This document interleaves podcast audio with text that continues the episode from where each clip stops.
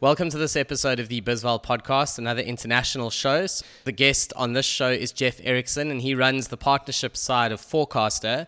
And he has done a lot of really cool stuff, and I'm very excited to engage with him and actually learn well, all about that business, uh, but Jeff, also all about the angel investing you've done. I mean, it's a pretty, it's a pretty impressive story. So, welcome to the show, and thank you for making time for this all the way from Salt Lake City in Utah. Yeah, thanks for having me. Looking forward to it. So, Jeff, I had a look at your LinkedIn, and it looks like sports are a pretty big part of your life. So, obviously, I'm in South Africa, and we basically live, breathe, and eat sport. I'm sure you, you may not even know what the Rugby World Cup is. Stop me if you do but uh, South Africa's just become the world champions, uh, which is very exciting for us. I, I, I, mean, does that news make its way to the US at all? Probably not. Congratulations! That's that's awesome. That's actually the first time I've heard it. But there we um, go. I know I knew. I know there are rugby fans here in the US. Um, it's just not something that I grew up with. Okay. Yeah, I mean it's it's the closest you'd have is is obviously NFL. Yes. Uh, which is your pick of the US sports? Is it NFL? I think that was your LinkedIn profile pick, if I'm not wrong. Everybody loves the NFL. It's it's uh, gaining popularity more and more. It seems like. But um, I love college football. That's probably my favorite. We cheer for the University of Utah, the Running Utes, out here in Salt Lake City, and we just had ESPN College Game Day out here last week, and so uh, my family and I, we, we were able to go to that, which was really fun. Sounds fantastic. It's amazing how sport is just something that humans just love across the world, even if the sport is different. Yeah. So I guess that brings me to my first question, which is, you know, do you think there are any useful overlaps between business strategy and sport? Because I've always felt that a lot of the things you learn on the field and a lot of the ways that a, a team is managed, there's a lot of overlap with how business is run. But I'm very keen to get your thoughts on this. Oh, for sure. Um, and if you look at the very the bottom level of players and how that translates into whether it's investing or entrepreneurship um, athletes in general seem to make great entrepreneurs. Um, one, because you've got to have this grit. As an athlete, you have this mentality that is grit, setting goals, going for it, um, and, and big goals. And so athletes can make great entrepreneurs in that sense. I think the other thing that you see is that, especially when you come to professional sports, athletes tend to have you know the money to invest as whether they're angel investors or to participate in funds. But the other cool thing is that that especially if they're kind of have that celebrity behind them they can make a difference for the companies that they invest in. So i think you're actually seeing a lot more celebrities or celebrity um, athletes getting into investing because they can have an impact on the companies that they invest in so that's one way I think that you know you see sports and at least the startup world kind of uh, converging there. Yeah, that makes a lot of sense. And obviously, most sports you have a relatively short career. I think something like golf is probably one of the the, the few exceptions. So it makes sense, you know, when your body is uh, tired or too old, it's time to go and do something else. I think for me, the overlap is also just in general, you know, the way a team is managed, the strategy behind it. It depends on the sport, obviously. I don't know a lot about NFL, but I think I know enough that uh, there's a lot of strategy that goes into that. I mean, it's basically chess, but with humans. Uh, rugby is very similar.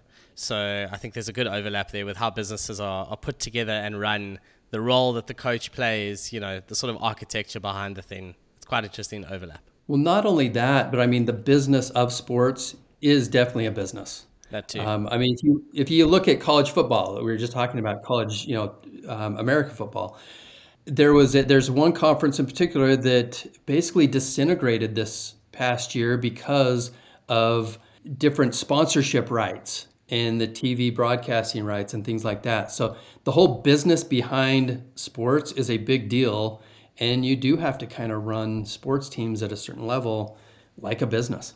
Absolutely. So I think let's move off the field, as exciting as it is, and certainly as a South African at the moment, it's pretty much just sport, sport, sport, because we are participating in two World Cups. Well, we just won one of them, and the other is the Cricket World Cup, which again is probably your baseball, kind yes. of. Yep. Um, I'd say that's the closest comparison. Anyway, moving on from sport. So before we move on to Forecastr, which is the business that you're involved in, we need to learn a little bit about your background, you know, just in building businesses. And, and I think one of the things I picked up is you built a pretty big consumer goods company. It sounds like it was basically from zero to over $40 million in annual revenue. That's a big business. quite keen to just spend a few minutes on that. You know, the backstory. What did this business do? Yeah, this was interesting because I had come out of a tech startup and I went off and, and started another company with some friends while my wife had a hobby that she was working on. And it turned into a business that was far better than what you know I was kind of pursuing at the time. Um, this became what's called Uppercase Living was the company, and I helped her raise some capital, and we started growing that business. It grew very rapidly, like you said, from the you know being in our basement to you know doing forty million dollars of of sales um, a year. So that was an interesting pivot that I made. It was in the consumer product space. And honestly, it's a it's a company that wouldn't exist without investors. We had some investors early stage come in and get us to the point where we could scale the business. It cash flowed pretty quickly, and so we were able to run that um, and and not seek additional investment. Uh, a lot of lessons learned through that whole process. I ended up helping run that company for about 10 years. We sold it to a private equity group, and um, they had me stay on for three years as the CEO there. Um, and yeah, like I said, a lot of lessons learned, but ultimately I did want to get back into kind of the tech startup space. And uh, so I, you know, after after I took a little bit of a break after that, um, I ended up um, joining Carta, which is a, a company that serves a lot of startups, uh, particularly in the US, uh, helping them manage their cap tables. So, Jeff, is that business still going today, or is that something that is subsequently, you know, was it a pandemic casualty, as so many businesses unfortunately were? So, yeah, unfortunate story here is that when we sold this company to the private equity group, they actually had 11 other companies. We were a smaller, you know, one of their portfolio companies. And for the first year, it went great, and they, you know, things were going well. We were growing, and uh, things were positive. Over the next two years, they they started to pull capital from some of their other portfolio companies, including ours, to fund some of their other businesses that were struggling. And ultimately, this private equity group took 11 companies into bankruptcy and I had left by then, but uh, unfortunate ending for all of the companies that uh, were part of that that uh, private equity group. Story as old as time. Private equity buys a business and runs it into the ground. Man, it happens often. It's uh, it's sad. Yeah, yeah, it was not a fun fun three years, that's for sure. When they they had me stay on, so no, I can believe it. It's just it's ongoing rolling of the dice. Often lots of debt. I don't know if that was the case here, but that's typical as well. I mean, private equities uh, investors are very well known for running retailers specifically into the ground. They're very, very, mm. very skilled at that anyway, I think let's move on from there before I, uh, you know, get you saying too many awkward things about people you might know.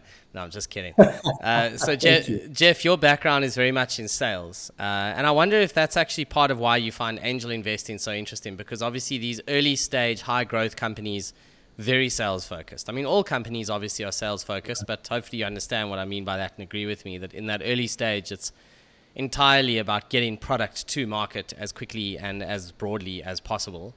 Is that part of why you like angel investing, or is that really just a coincidence? I, I think there's a little bit of both. I think you do see that, especially early on, as an angel investor, you're betting on you know the founder, and that founder typically has to have some type of you know be able to build some confidence in you as an investor that they one they have a solution to fix a, a problem that's significant, but two, that they can sell it. And so a lot, you know, early on, most of these companies are going to be founder-led sales, and you've got to have that confidence in the in the leader, the uh, founder. So I think there are some correlations there that you know you, you do want to see a founder that knows how to sell their corporate their product. If they can't sell it, um, it's going to be hard for others to sell it um, as the solution. And so I, I, think there are some definite ties there. Uh, I don't know that that's necessarily what I thought of when going into into uh, angel investing, but definitely some synergies. Interesting. So. I've seen your portfolio, or at least uh, some of the names on LinkedIn. I don't know if that per- if that uh, portfolio is perfectly up to date, but How do you manage in practice to keep track of so many angel investments? And dare I ask, to not have a scenario like that private equity company, um, you know, where it kind of all falls down. Obviously, this is different. You know, I imagine you have relatively smaller stakes across a broader range of investments. How do you think about this? And, and is it really a case of of treating each one like a call option? In other words, if one or two of them do really well, it kind of makes up for everything. I mean, people also refer to that as power law. That's something that comes along often when you learn about venture capital, angel investing. And for those who haven't heard that term before, again, it just means, you know, if there's a basket of 10 companies, you need two of them to do extremely well and it will make up for the other eight, even if they fail to zero. If two of them do incredibly well, or even one of them does extremely well, you come out with a very interesting return.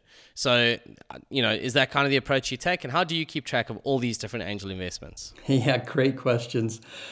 Uh, first off, in terms of, of keeping track of them, I've got about 30 plus, maybe 35 different angel investments. Um, and so keeping track of it, it's always nice to have these companies on Carta um, because it, it's an easy way to issue the shares and I'd be able to log in and see where you know all of my shares are.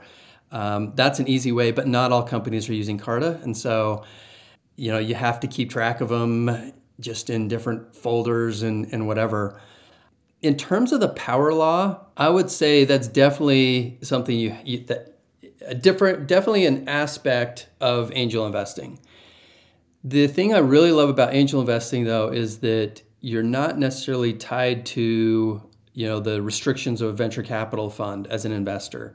So if I see an opportunity that might not be a power law opportunity, you know, maybe it's not going to be a 100x opportunity, as an angel investor, I can make a decision and say, okay, this might be a 5x return in a short, you know, time frame. That's very different than a venture capital firm where they would look at great now we you know if this is only a three year um, time frame before this company gets acquired that's not the most appealing investment for a venture capital firm. That could be a very appealing investment for me as an angel investor because now i've got a, you know some more liquidity returns faster um, and i can then look to deploy that that capital because it's, it's my own own money so I think there's some differences between venture capital and the power law there and angel investing.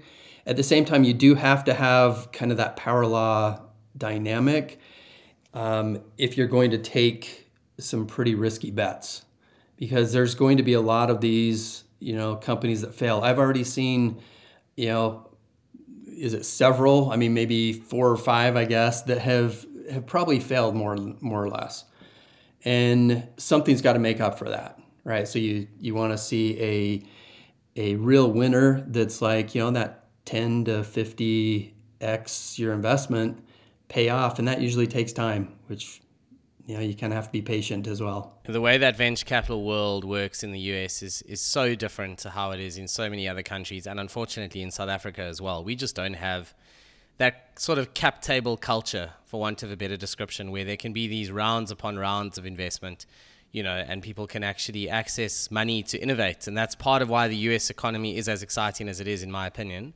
And I mean, is it true to say that in the US, you know, failing at a startup, it's not, you know, your name is not mud thereafter. Obviously, it's not ideal, but it's kind of a, it's kind of part of the process, you know. Whereas I think in South Africa and in a lot of countries, you really get one shot to go out there, raise money, have an idea. If that one goes wrong, you know, that's pretty much it. Yeah, I think there's a very different mentality in the U.S. in, in the venture capital space. Um, I mean, I look at, at the founder of Forecastr, for example, um, Stephen Plappert. His first company, he took it through TechStars, and you know, it ultimately he raised some capital. It ultimately didn't end up panning out, and he now had the experience as a founder and learned a ton. I mean, if you ask Stephen or, or any founder that's been through it, uh, they have learned so much on that first startup, and there's there's so much value in that. And I think that's what venture capital firms see, and why a lot of times the venture capital firms will look at the founder and say, you know, do they have experience? Have they been through this before? Have they raised capital? Even if the venture failed, uh, that experience becomes extremely valuable So I, th- I think there is that mentality that, you know, second time, third time, multi time founders have an advantage. Um, your, your first go, you learn so much, and that doesn't mean that you're necessarily going to fail, but that's part of the game as well. Um, you know, I mean, obviously, as an investor, you don't want to see enterprises fail, but you are kind of betting on good founders, and the founders, you know, you're kind of betting on them to be able to know when to pivot. Um, there's great stories of founders that failed and the way that they they approach things with their investors um, is a real positive, you know, and investors will come back and say, we love working with this founder. We, you know, this particular one didn't work, but we think the next one has a good shot. So I think there definitely is a, def, a different mentality. Yeah, that's part of why that ecosystem works, and it's very special. Uh, I think it's a function of the amount of liquidity in the U.S. market. Maybe, oh, you know, let me ask you this: in terms of yeah. macroeconomics, and that's something I follow a lot, and follow a lot of listed companies. I mean, interest rates obviously a lot higher than they have been. Yields are a lot higher than they, they have been recently. Have you seen that have an impact on the angel space in terms of availability of investment, liquidity, that kind of thing? Or things kind of carrying on as they were? Obviously, the pandemic was like peak madness in terms of money was literally free. Uh, so I would imagine it's come down yeah. since then. It's keen to get your views sort of from on the ground. Yeah, for sure. It's it's definitely had an impact. Uh, you've seen investment slow um, because interest rates are higher. I mean, especially in the venture capital space and in the later stage investing. Um, you know, so you've seen the macroeconomics definitely impact investing at all levels. I will say that the earlier stage investments have probably been less susceptible to some of the macroeconomic trends. And, you know, with that said, you're also looking at a 10 year time horizon typically on an early stage investment. And just because you're investing now doesn't necessarily, you know, I mean, the IPO market or other things could be very different, you know, seven to 10 years out. And so I think investors are in general more willing, willing to, you know, take those risks earlier on. Um, whereas if I'm investing in a company that is later stage and the IPO markets have kind of dried up, um, you know that impacts my my willingness to kind of go in on something like that. So I think that has definitely impacted things. One of the other impacts you do see is that a lot of angel investors they are tied to you know the the capital markets in general. And so if liquidity is is drying up and you're waiting for you know IPO exits or you know different things like that, then that that can impact the available funds. At the same time, acquisitions you know, don't necessarily always slow down in these times. They can pick up. And so if you do have liquidity events through that, then, you know, a lot of times angel investors will see this as a good time to invest early stage and to redeploy some of that capital. So it's an interesting game. And again, like I said, I, I don't think the earlier stage um, investing has been impacted as much as later stage right now in this environment a lot of it comes down to the components of that valuation, right? Very early, it's all about the entrepreneur and an idea and a total addressable market and an eventual conversion rate and a whole lot of assumptions, all of which will be wrong. But there's this kind of direction of, okay, you know, where will this end up? Whereas obviously later on, it's more about the actual cash flows that are happening there and then. And I think at that point, there's also a game of, you know, are we exiting in three, four years' time?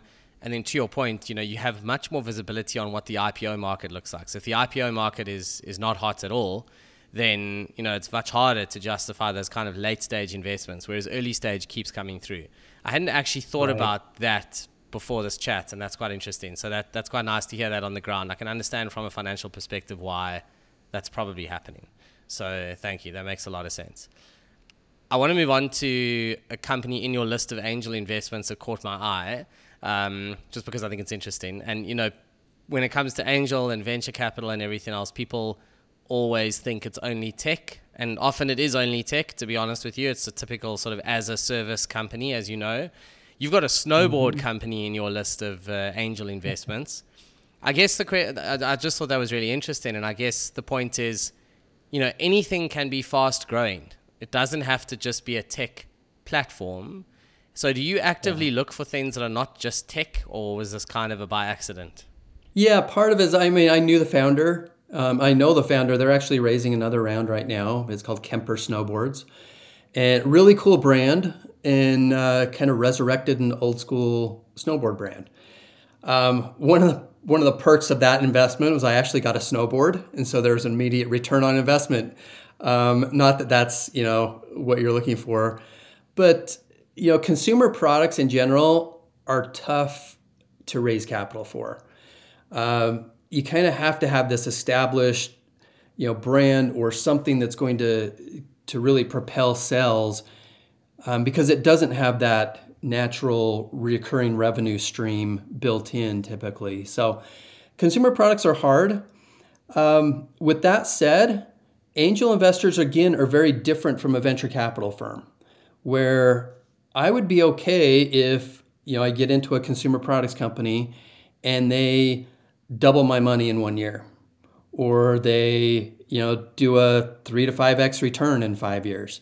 Um, that's still a good win for for me as an angel investor. If you're playing strictly the power law, that's a you know that's an at bat that you just gave up basically, right? So that's why you do see a lot of the the VCs, they do have a thesis that's very recurring revenue driven and there's there's wisdom in that because I mean that's where you can drive huge opportunities. Consumer products, yes, they can be huge opportunities if you you know get in on the right ones, uh, but it takes a ton of capital, um, a lot of inventory. You know, there's different dynamics behind uh, direct to consumer companies. Um, and they're just not as appealing to most venture capital firms in, in general or venture investors. So, you know that's kind of the dynamic there. I've invested in other other uh, consumer product companies as well, um, but again, I'm they're kind of the exception to the rule. If especially if you're looking at kind of the power law of huge potential companies. So that's kind of my take on it, anyway. Yeah, very nice. I enjoyed that. Okay, so let's move on to Forecastr. You know, there are so many ways that you could be spending your time, and Forecastr clearly excites you and interests you because that seems to be where you spend the bulk of your time. I, I don't know if it's correct to call that your day job, but it kind of sounds like it is. Why is that? Why is Forecastr the one that you are so involved in? A great question. So, one of the things that I got when I, I was working at Carta, uh, Carta, I joined fairly early. They are about 200 employees or so, and saw this company that was focused on selling into startup companies and helping them manage their cap tables, taking that out of spreadsheets and into software. Um, I saw the playbook there, and Carta went from you know 200 employees over a four four and a half year period to about 1,800 employees, um, an eight billion dollar valuation at the time I left, and you know I saw how this playbook worked. Um, it was actually when I was at Carta that I met the founders of of Forecastr, and the thing that was really interesting was they were doing something very similar to what Carta was doing in the cap table space with financial models. So, two areas that founders typically struggle with are managing their equity and figuring out their financial model. Most founders, that's not a core competency and they struggle with that. So, Forecastr has made it so financial modeling is easy for founders. We've taken that out of spreadsheets and into a software platform that's easier for founders to use. This becomes helpful for the founders because now they can tell the financial story behind their company, which is really powerful if they're seeking investment. They have to know the financial story of their company and how the company makes its money. This became really apparent, and as I started talking to the, the founders, um, they eventually you know, asked me, they said, we're getting some real traction on our partnership side. We need somebody to come in and, and run that. Um, would you have any interest? And I saw so many similarities with Carta that it became a no brainer. So I joined this company very early on and uh, we continue to, to grow the company. It's been a fun company to be a part of, puts me right in the middle of the startup ecosystem, working with you know VCs and founders. Um, but there's a tremendous potential here uh, with Forecastr. So very excited about that. Yeah, it's quite interesting. So I always, you know, whenever I meet people and they do interesting things, I always think of it like a Venn diagram. You know, what they are doing now is always the intersection of different skills and experiences come together. You know, that's certainly been my experience with uh, the Finance Ghost, with my involvement with Bizval, with almost everything I'm involved in. At the end of the day, your whole life is a set of experiences and skills, and you sit at the middle of those. And if you can figure out that intersection, I think that's true happiness in a career. That's when you get to build something really cool. You know, it's when you're kind of sitting on the side of that and you're literally just earning a salary, not really doing something meaningful to you, that's uh, that's the, that's the other world. You know, that's the world that so many leave behind to go and become founders. And I think for you, the center of your Venn diagram is exactly as you've just described it now. And given you've done so many angel investments and you know you've exited your own company, you've been on the wrong end of private equity and seen what happens there. It puts you in a really good position, I guess, to understand how to make that link. Because when I looked at Forecastr, the thing that's, that really stuck out to me, which you've touched on straight away, unsurprisingly, is kind of linking the power of financial information to actually raising capital. So it's not a compliance thing. This is not accounting software designed to make sure that your taxes are correct you know, this is stuff to actually help you raise money, have a conversation with a founder and show, or, or an investor rather, and show your numbers, right? Correct. Yeah. And the, the interesting thing is that most investors, they speak a different language than founders. They speak the language of finance. So when they start throwing out terms like ROI and, you know, your ARR and MRR, um, churn rates, stuff like that, this is a different language for most investors that are running a company, right? But but founders have to understand the language of finance, and they have to talk the language of finance when they're talking to investors, because that's what's going to resonate. So Forecastr helps the founders tell their story in that language that investors understand and want to, to know about you know how this company makes money. So yeah, very directly um, correlated with raising capital, but also you know as founders figure out how to use their financial model, they end up being better founders because they can start to make strategic decisions based on you know the economics of the business. Um, so it becomes a very powerful tool for entrepreneurs in general. So you really touched on this a little bit in terms of tips, uh, you know, indirectly for people trying to raise money as founders. You know, speak the language of finance. I think is a fantastic tip. Uh, any others? What's your, you know, as we bring this podcast to a close, the time's gone very quickly, which is always the sign of a great show.